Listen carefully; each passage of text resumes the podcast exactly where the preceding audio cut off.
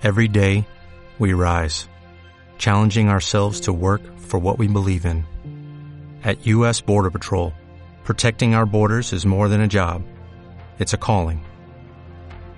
Agents answer the call, working together to keep our country and communities safe. If you're ready for a new mission, join U.S. Border Patrol and go beyond. Learn more at cbp.gov/careers.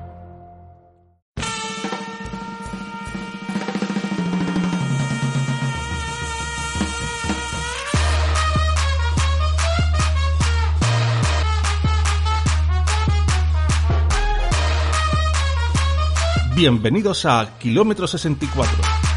Hoy, una de piratas.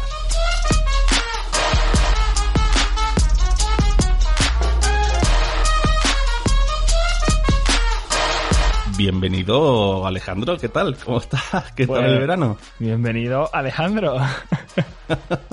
La verdad es que tenía muchísimas ganas de volver a grabar. Tenía muchas ganas, ¿eh? He echado mucho de menos el volver a grabar, el, nuestras cositas, nuestros nuestros momentos, una vez a la semana de, de hablar de nuestras cosas, tío. Bueno, nosotros hemos tenido nuestras cositas este verano, pero en plan, eh, oye, ¿te ha afectado el COVID? No, bueno, pues me alegro, ¿no? Esos momentos también los hemos tenido. Eso, eso sido, esos han sido nuestros momentos, pero es que ahora esto ya es otro rollo. Ahora volvemos con, con más fuerza, tío, pero la misma sabrosura de siempre.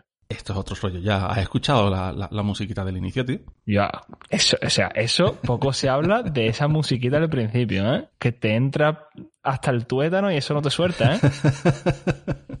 no te suelta, no te suelta. Yo la tengo aquí metida en el coco. Pero bueno, eh, como hemos visto, vamos a hablar eh, de piratas, ¿no? Pero tú me estuviste comentando que, que por lo visto, este, para este podcast, te vas a empezar a documentar, ¿no? Me dijiste, yo voy a empezar a documentarme. Sí, hemos decidido que, que para esta, esta nueva etapa en nuestra, en nuestra andanza de podcasters vamos a empezar a documentarnos y a, bueno, básicamente a mirar lo que decimos y no inventarnos las cosas como hacíamos antes, ¿no? Vale, vale. Pues entonces, si te has estado documentando y vamos a hablar de piratas, ¿me podrás decir la diferencia entre pirata, bucanero, corsario, filibustero?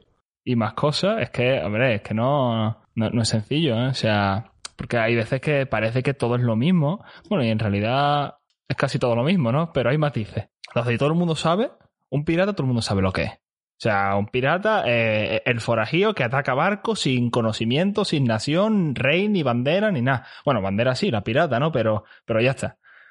Y después, también es muy común que la gente sepa lo que es un corsario, que básicamente es un pirata al que el Estado le daba lo que se llama una patente de corso, que es básicamente una licencia para atacar legalmente a, otros barcos, que normalmente eran los enemigos porque estaban en tiempos de guerra. O sea, eh, el Estado, la corona española le da a piratas españoles patentes de corso para que ataquen a sus enemigos cuando están en guerra.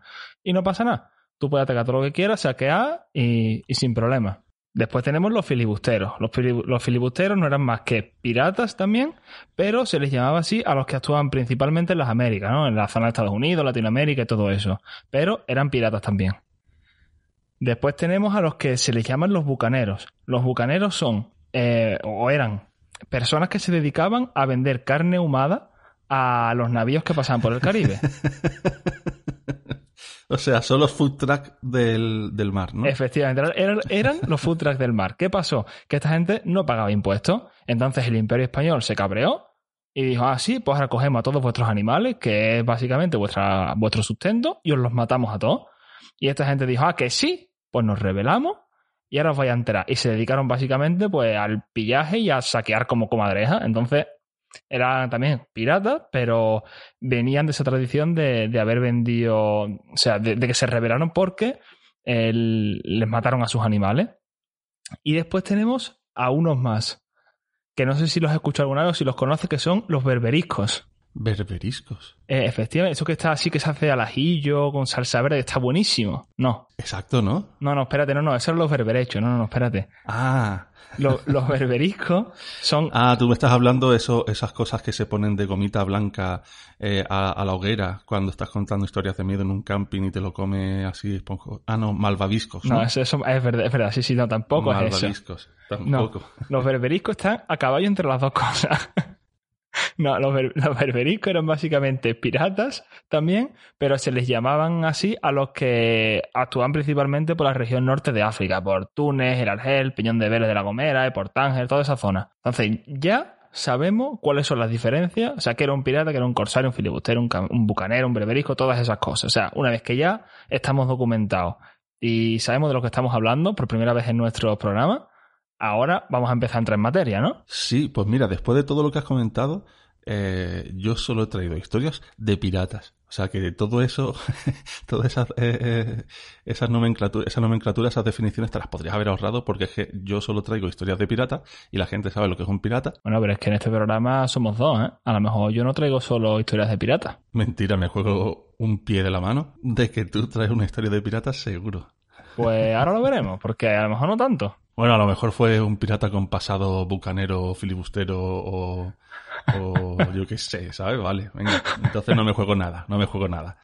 Pues mira, yo lo que te traigo, lo que te traigo, yo voy a tirar de raíces, ¿no? Yo soy de Cádiz y traigo historias de piratas de Cádiz. Pero sin Cádiz no hay pirata, hombre. Hay una pecha de piratas, incluso hoy en día, que lo flipa. Eso es para empezar, ¿vale? Pero esta, yo voy a tirar de, de raíces porque me gusta el tema de, de, saber que me he criado cerca de una, de una ciudad de piratas, tío. Porque es que yo me acuerdo que paseaba por las calles y veía las esquinas del casco antiguo de la ciudad de Cádiz cañones de barcos puestos como si fueran eh, un, una especie de recodo en la esquina, ¿sabes? Como eh, utilizándolos como elementos eh, decorativos ya para la calle. Qué guay. Y claro, te crías en un ambiente no, no solo marítimo, ya no solo que es una isla, sino que el concepto pirata siempre está ahí en el aire, ¿no? En el ambiente. Entonces, yo te traigo una historia que es La Casa del Pirata, que es una leyenda muy bonita de dos enamorados de Cádiz. Resumiendo, tú imagínate un par de enamorados con muy poco dinero en el bolsillo. Estos dos enamorados dicen, tío, tengo que conseguir algo de dinero pues para la boda, para vivir, para ganarnos la vida, ¿no? De los dos enamorados, uno era un marino, él, y decide irse a las Américas, se embarca para irse a las Américas a conseguir su, su gran tesoro, ¿no?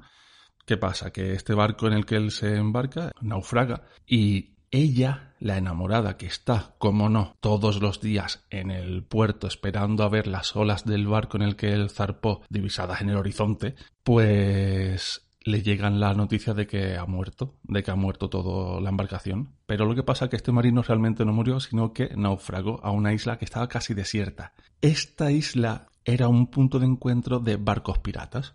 Entonces, el que dijo, o me quedo aquí en esta isla desierta echando de menos a mi amada, o me meto a pirata. Y ahí se creó la leyenda del pirata, porque ya se embarcó camino a, ejercer la piratería. De hecho, ejerció también la piratería, que amasó una gran fortuna, que dejó escondida, ¿no? Porque los piratas no es que tuvieran, no es que fueran saqueando y metieran en la cuenta corriente, sino que saqueaban y guardaban, saquea, saqueaban y guardaban. Por si había un naufragio o otra acción de piratería de un pirata enemigo, pues que no les robaran las pertenencias. Entonces un día, pues llegó a Cádiz, sin esperanza de que su amada la estuviera esperando, y no fue así la estaba esperando, le estaba esperando, tío. Y cogió, le dijo, me has esperado, he tardado la misma vida en recopilar todo este dinero, pero lo tengo, así que me voy a ir una vez más a coger ese tesoro porque yo te hice una promesa, que no lo he contado al principio, que es que él le hizo la promesa de que la iba a enterrar en oro. Ella le dijo que por favor que no se fuera, que le prometiera que no se embarcara más en su vida, en su vida. A un marino le dice que no se embarque más en su vida en un barco. Y él dice que de acuerdo, pero que vaya a recoger el tesoro, que eso sí lo va a hacer porque le costado mucho, y que va a volver para enterrarla en oro. Y así lo hizo, esta vez sí que lo hizo. La mujer cogió y le vio la cara mmm, de triste, de apenado, y dijo, la melancolía se lo va a comer. Voy a hacerle una casa con motivos eh, marítimos, unas grandes cristaleras con el dinero del tesoro, claro, ya tenían guita y ya podían eh, hacer una casita a su gusto. Hombre. Cogieron grandes ventanales con, con formas que parecían plumas, una escalera muy perpendicular que iba a un torreón emulando la torre de un barco en el que se veía todo Cádiz y el mar, y eso fue el regalo que le hizo ella a él. ¿Qué pasó? Que la chiquilla estaba enferma. Estaba enferma y se murió. Se murió y él dijo, pues yo te prometí que te iba a enterrar en oro, y la enterró en oro. En el ataúd la cubrió de oro. Llegó a oídos de cafres, y esos cafres pues robaron, robaron el oro. Y el pirata cuando se enteró cogió el fusil y se los cargó. Fue a buscarlos y se los cargó. Claro, es pirata, la historia muy bonita, pero sigue siendo la vida real y lo meten en la cárcel, donde muere para siempre. Porque la, la muerte es para siempre. Eso te iba a decir. que no lo dieron en la cárcel y murió por un par de años, ¿no? Ya murió y se murió para siempre. Se murió para siempre, tío.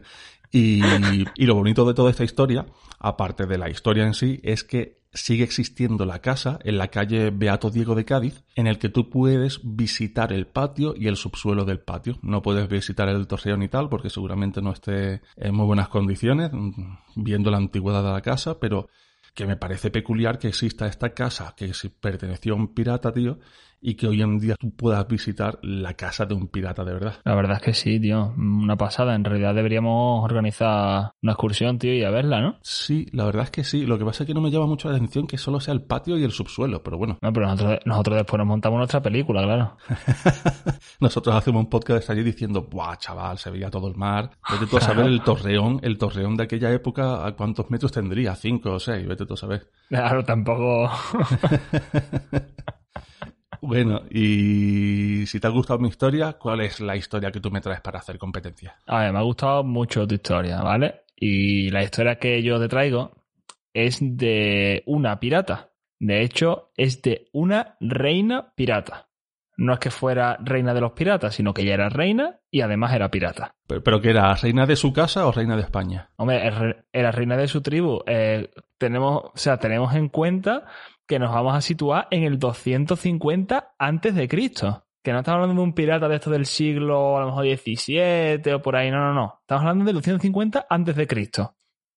Y nos situamos en la región de Iliria, que es eh, lo que sería ahora parte de Serbia y toda esa zona, la zona de los Balcanes, zona costera de, de- de los Balcanes.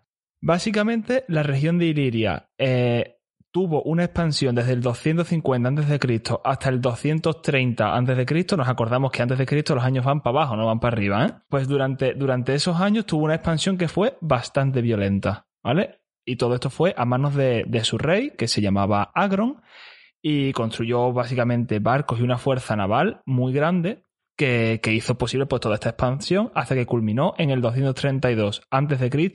con su victoria ante los etolios, ¿vale? que era como una liga de, de, de ciudades griegas.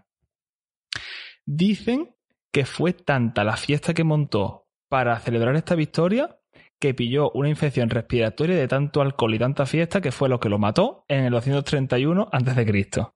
Y por esto llegamos hasta nuestra protagonista, que es su mujer, Tetua, que como su hijo era demasiado pequeño, ella fue la que tomó el trono de los Ardiai, que era su era la tribu de la, tribu aquella.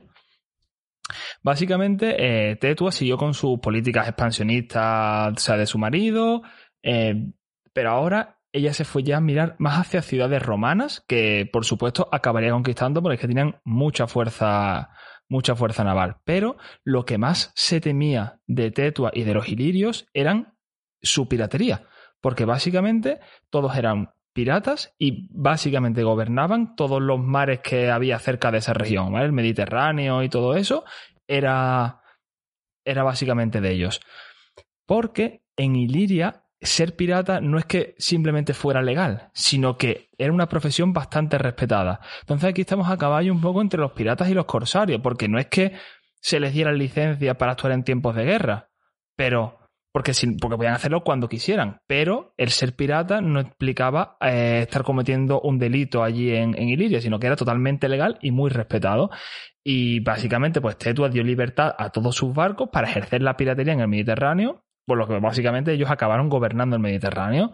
¿Cuál es el problema de todo esto? Que durante ese tiempo coincidió que Roma también estaba empezando su expansión por el Mediterráneo. Y bueno, ya sabemos cómo es Roma. Pues básicamente los piratas ilirios mm, no paraban de saquear los barcos romanos y de atacar a los romanos y le dificultaron bastante, bastante la expansión. O sea, con lo que era Roma, esta gente frenó la expansión de, de ellos por el Mediterráneo. Fue tanto así que Roma dijo, bueno, vamos a mandar un par de embajadores a hablar con Tetua para negociar con ella, para que un poco controle a sus piratas y nos deje seguir avanzando por aquí. Y cuando llegaron los dos embajadores allí, le dijo Tetua, mira, te voy a decir una cosa. No solo es que aquí la piratería no sea ilegal, que por supuesto no les voy a decir nada porque ellos pueden hacer lo que les dé la gana, sino que me insulta tanto que hayáis venido aquí a decirme esto, que a uno lo mató y al otro lo secuestró y lo dejó como prisionero allí en, en Iliria. Claro, cuando los romanos se enteran de lo que ha pasado, pues ellos hacen lo que más les gusta hacer y lo que mejor saben hacer, que básicamente es montar una guerra. Entonces cogieron a no sé si fueran a 20.000 soldados y a no sé cuántos barcos y dijeron, pues vamos para allá, aplastar a esta gente. Y aunque aquí es cuando viene el momento de y los iridios, pues los contuvieron y aguantaron, no sé qué, no, no no pudieron aguantarlo, no pudieron hacerle frente y le dijeron a los romanos a Teto, mira, tienes la oportunidad de rendirte a Roma, reconocer nuestro reinado y te dejamos seguir reinando en una ciudad pequeñita o, o, ya está, o esto es lo que hay. Y dijo Teto, pues ¿sabes lo que te digo? Que no reconozco a Roma, que paso de todos vosotros, que yo me bajo del trono y me voy de aquí. Y a partir de ahí ya no se sabe más de la vida de Tetua. Nunca se llevó a encontrar su tumba y ya a partir de ahí lo que se conoce de ella es más leyenda que, historia. Pero me gustaba este, traerte esta historia no solo por eh, hablar de la piratería en tiempos antes de Cristo, sino por, por el hecho de que, bueno, tenemos aquí una, una reina que era pirata. Bueno, reina, reina, yo, yo que estoy con Roma. Yo estoy con Roma. ¿Estás con Roma? ¿Por qué flipado? sí, yo estoy con Roma. A Tetua me la paso por, por el arco del triunfo, ¿sabes? por favor, un poco de respeto, ¿eh? Vale, muy guay que fuera pirata en tiempos de antes de Cristo, pero a Roma ni me la toques, tío. Si Roma era unos pedazos máquinas, tío. Ya hablaremos del Imperio Romano en un podcast. Sí, hombre, era unos pedazos máquinas, pero está le plantó cara durante un poquito. Hombre, hasta, hasta que se enfadaron y dijeron, ¿cómo? Claro, claro, hasta que les tosieron de verdad. Dijeron, espera tú, a mí no me tosas que yo soy Roma. Soy Roma el, la conquistadora y conquistó a Tetua y, listo. Sí, sí, sí, pero, pero los embajadores, los embajadores no se la vieron venir, ¿eh? no se la vieron venir, no, no, no. la verdad es que pensarían que vaya si hay cabrones en, en Iliria, ¿eh? Qué bien hilado, ¿no? Qué bien hilado. Me ha gustado, ¿eh? Me ha gustado, me ha gustado, porque es que todo esto viene porque yo voy a hablar de Pedro Cabrón. Toma ya. Mira, Pedro Cabrón, así para andarnos, para no andarnos por las ramas, Pedro Cabrón era, realmente era Pedro Hernández Cabrón, pero fue conocido como Pedro Cabrón, y este hombre era un pirata de origen castellano de ascendencia genovesa. Era un pirata gaditano. Eh, de este pirata se dice que fue un verdadero sanguinario con una paciencia de mecha muy corta y que con 22 años ya capitaneaba eh, su propio barco y se hacía respetar por su tripulación, ya fuera por respeto verdadero o por el miedo que le tenían, porque es que de verdad que era un pedazo de cabrón. De hecho, es que se dice que hoy, o se dice que hoy en día su apellido es un insulto porque lo empezaron a usar a raíz de conocer las andadas de este pirata. Eres un cabrón, me has hecho una putada. Es una referencia a la analogía del carácter cruel de este pirata. Se sabe bastante, entre comillas, porque nadie documentó casi nada de él, salvo cuando aparecían los escritos de contratos en los cuales se relataban las aventuras con pelos y señales del pirata. Por ejemplo, eh, existe un contrato en el que aparece el nombre del pirata para la invasión de las Islas Canarias. Los reyes católicos tuvieron noticias de este pirata a lo largo del tiempo por sus hazañas de piratería y se ve que su labor al servicio de las casas andaluzas que en un momento dado se puso al servicio de las casas andaluzas, pues llamaron la atención de los reyes católicos y lo contrataron para que fuera a las Islas Canarias, aunque esta hazaña se conoce más por el famoso jerezano hidalgo Pedro de Vera, ya que compartieron, estos dos compartieron aventuras, pero el que realmente partió el bacalao era Pedro Cabrón. Este tenía la mecha súper corta en la paciencia y tenía tanta ira, tanta ira, con sus propios amigos y todo, ¿eh? se cuenta, que ayudó mucho en las batallas, en, en, los campos de batalla en el momento de ir a Islas Canarias. Se sabe que existió una sangrienta batalla con los nativos de la isla y no es nada difícil imaginarse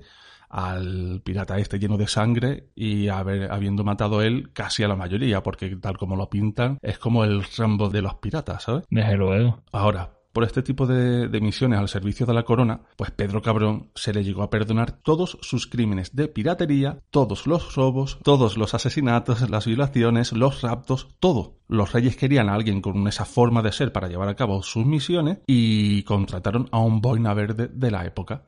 Es que prácticamente era un boina verde de la época, que llegó a ser capitán al servicio de la corona castellana después de defender la ciudad de Nápoles del ataque turco que estaba afectando al rey Fernando I. O sea que este tío pasó de la piratería, pues supongo que ya a ser corsario, ¿no? Por mucho que le pongan el rango de capitán, ya era corsario, ya ejercía la piratería eh, a favor de los reyes en tiempos de guerra. Su punto cumbre llegó a ser capitanear 25 galeras como flota que usó en la expulsión de los judíos de la Baja Andalucía el Nota cogió y trasladó a 8.000 personas 8.000 personas en aquella época eran un montón. No era dos barrios de Madrid que coges y los metes en un barco. Para recopilar a 8.000 personas en Andalucía tienes que ir buscando en aquella época, ¿vale? Y lo que más me llama la atención es que para hacer ese traslado hasta Orán, que es una ciudad que está al norte de Argelia, se puso en negociaciones con un corsario genovés para que le facilitara la llegada hasta Orán, en plan aduana, ¿sabes? Yo voy a pasar por el sur de Italia, por el sur de, de estos mares del Mediterráneo y necesito que no me la líes pero ya este hombre no se sabe cuándo murió y esto es lo que me da pena no saber cómo termina la historia de este pirata, porque se sabe que terminó en el ejército real y al año siguiente se supone que ya había fallecido porque había un conde o un noble por ahí que ya estaba buscando gente para cubrir la vacante de, este hombre. Yo quiero creer que la vacante la quiso cubrir porque él se dio a la piratería de una forma muy novelesca y que realmente no murió, sino que, o sea, no murió, claro que murió, pero que murió ejerciendo lo que a él le gustaba, la piratería, siendo un alma libre, con el pecho descubierto y cantando canciones de piratas con una botella de ron en la mano. O sea que podríamos decir que tú esperas que al final, fuera como fuese, murió para siempre, ¿no? Murió para siempre, tío. Así que, lo, pero lo que me llama la atención, tío, de todas estas cosas es que los que estaban al poder en esa época, los reyes, los condes, eh, las casas nobles de las diferentes zonas, necesitaban ciertas acciones de dudosa legalidad y en vez de hacerlos ellos, porque por supuesto no van a salir de su casa para hacer nada, contrataban a mercenarios, piratas en este caso, para que hicieran todo lo que a ellos les convenía para su interés propio, para amasar más fortuna, para lo que fuera. Y en ese momento, como me la ha pedido un noble, eh, que es que me la ha pedido un noble. Ah, vale, pues entonces, ¿tienes el papelito? ¿Tienes el permiso? Sí, aquí está, el permiso de este noble. Vale, pues entonces esto es legal. Sigue ejerciendo la piratería, chaval. Sí, pero bueno, eso tampoco es que, que sea cosa del pasado, eso se ha mantenido siempre, ¿no? Hombre, a mí me, me, quiere sonar, me quiere sonar eso de si te lo pido yo es legal, si lo haces tú por tu cuenta no es legal. Efectivamente, hombre. Siempre el rico pagando al pobre para que haga las cosas que no quiere hacer. Eso, eso es así. Eso es así. Eso sigue siendo así y eso va a seguir siendo así. Ya, pero tú has visto que siglos y siglos y siglos sigue existiendo la analogía, tío. Sí, sí, y siempre, bueno, se tiende como medio a ensalzar o a o sea, al final estamos hablando de gente y poniendo en valor a gente que al final lo que hacían era matar. O sea, y, casi que todavía se sigue poniendo en valor a gente que, bueno, ya a lo mejor ya, ya matar, no, ¿no? Pero otro tipo de eso, de, delitos y de, y de cosas, tú dices, tío, pero te estás dando cuenta, efectivamente. Sí, yo me imagino al populacho en aquella época mirando a un tío fuerte, muy seguro de sí mismo, que te podía dar un guantazo y matarte y reventarte la cabeza, con los bolsillos llenos de oro y decir, algunos lo admirarían, algunos lo temerían, algunos les tendrían respeto simplemente por el estatus que ha conseguido, y si para colmo llega a los reyes y les va a dar un papelito para que ponga que todo lo que hace es legal y que eres un máquina, pues entonces ya los pones en un pedestal. Y hoy en día sigue pasando lo mismo. Eres un ladrón, promueves unas ideologías extremistas y sin embargo hoy llegas al poder y dices tú, pero mira lo guapo que es, tío. Sí, básicamente ahora se cambia un poco el papel del pirata por el del político y el, y el papel del rey que da el, eh, que da el beneplácito un poco por el de la prensa, ¿no? Entonces, al final bueno, si llegas ahí arriba y tienes mucha pasta, da igual cómo hayas llegado y al final eh, la prensa está de tu lado, pues parece ser que, que funcionas. Y la verdad es que es chungo, ¿eh? Claro, tú me estás diciendo a mí que a mí me toca ahora la lotería, me tocan los millones y ya puedo ejercer la piratería. Básicamente. Puedo amasar un gran tesoro. Bueno, en realidad nosotros no sé si seríamos capaces de hacer eso porque si nosotros nos toca la lotería, mm, lo que seríamos sería, bueno, pobres con dinero. Tampoco es que cambiásemos Pobres mucho. con dinero, joder, que como me lo estás pintando. Hombre, a ver, yo creo que si me toca la lotería una gran suma, yo podría seguir amasando y ya entraría en ese círculo vicioso de querer más, más, más y más. Y yo sería el más rico del cementerio. Sí, ¿no? Y viene muy bien hilado porque la semana que viene es de que vamos a hablar. La semana que viene de cementerio. Ah, no, es verdad, de tesoro, de tesoro. De cementerio, no. Bueno, seguramente hay algún tesoro enterrado en, una, en un cementerio. No te voy a decir que no. Seguramente. Y. Mira, ahí la Lola Flores. Pero, a ver, Qué gran tesoro nacional. eh, importante, desde el kilómetro 64 nos posicionamos radicalmente en contra de saquear tumbas, ¿eh? Va- va- sí, sí, sí, sí, sí, sí, sí, sí. Pues nada, muchas gracias, Ale. Hasta la semana que viene. Venga, hasta la semana que viene.